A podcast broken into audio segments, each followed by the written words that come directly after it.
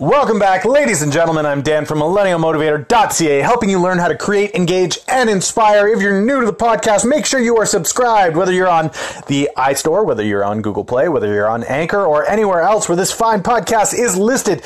Today, guys, what we're talking about is taking opportunity. So, out there, everybody's always focused on the dollar. And this is not a generality. I'm not speaking generalities. This is literally the focus in almost every conversation I have. Either how much is it going to cost me or how much are you going to pay me? That's all I hear. And the reality is, I think we miss out on a lot of great opportunities out there by not ditching the price tag. Now, I'm a huge advocate for get paid what you're worth, but I think we fail to realize what the worth is in pro bono. Now, I know that's a scary word for a lot of people out there, pro bono. But pro bono doesn't always end up being free. Okay. And what do I mean by that? Okay. Take, take the opportunity of somebody who's just starting a new business, right? You have no experience, you've got no proof you can do what you do. What is better for you to struggle and fight with 10 prospect clients, trying to convince them that you've got the skill set to actually produce results and hoping that one of them will get back to you and bite and say, Oh, yeah, I'll pay you to do that or taking one pro bono client for a month, saying, Give me the reins, let me try it for free for a month, show you what I'm capable of doing, delivering phenomenal results that then spin you into the ability to leverage and say, Look what I was able to accomplish for free. Imagine what I could accomplish if you paid me.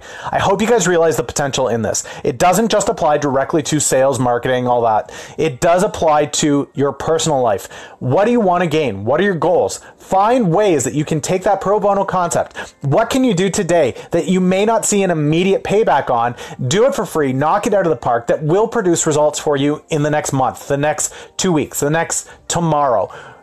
Focus on what you can accomplish through your results. If you are confident in your skills and your ability to deliver results on a project, know this. You will always have the ability to start pro bono and leverage it into profit. It's a great way to go, guys. I highly recommend it. It's not pro bono forever. It's not pro bono for a long time. It's give them a taste, show them what you're capable of doing, and knock it out of the park. Let's go. All right, guys, what's up next today? We're talking lead generation. How do you generate those great leads that you're looking for? We talked about pro bono and, and just delivering great results, and that's the first way to go in your great lead generation strategy. If you deliver great results, your clients will spread your business for you by referral. It's a powerful tool in order to gain lead generation. You'll find over years and years and years of satisfied, successful client projects, you're going to need to stop looking for work and start turning work down because your clients are constantly referring you to new opportunities. What else? What else can you do? Constantly be creating great content. And this may seem like it's completely different. It falls into the marketing, but in reality, it's a powerful creation tool. The more content you're creating, the more authority you're creating, and the more awareness you're creating by spreading that content out onto the web.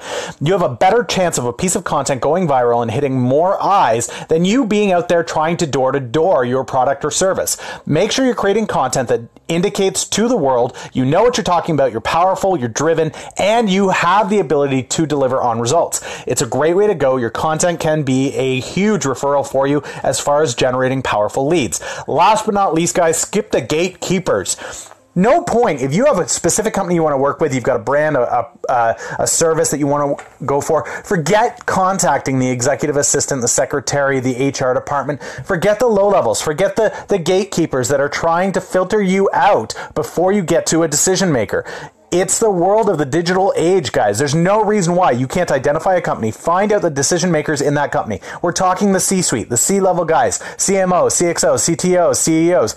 Contact those people directly through LinkedIn, social media, Instagram, Twitter, Facebook. Find those people.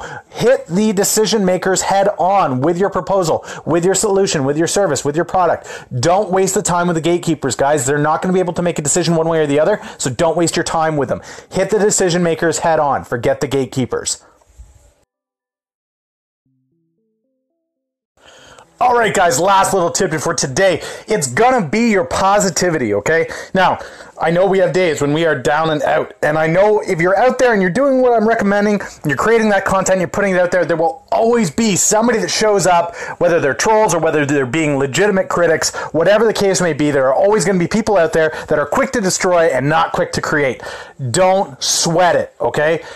I want to reiterate this over and over and over again. Don't let those that are out there in the world that get their satisfaction out of destruction, dragging people down, spitting on things, and dirtying the world up.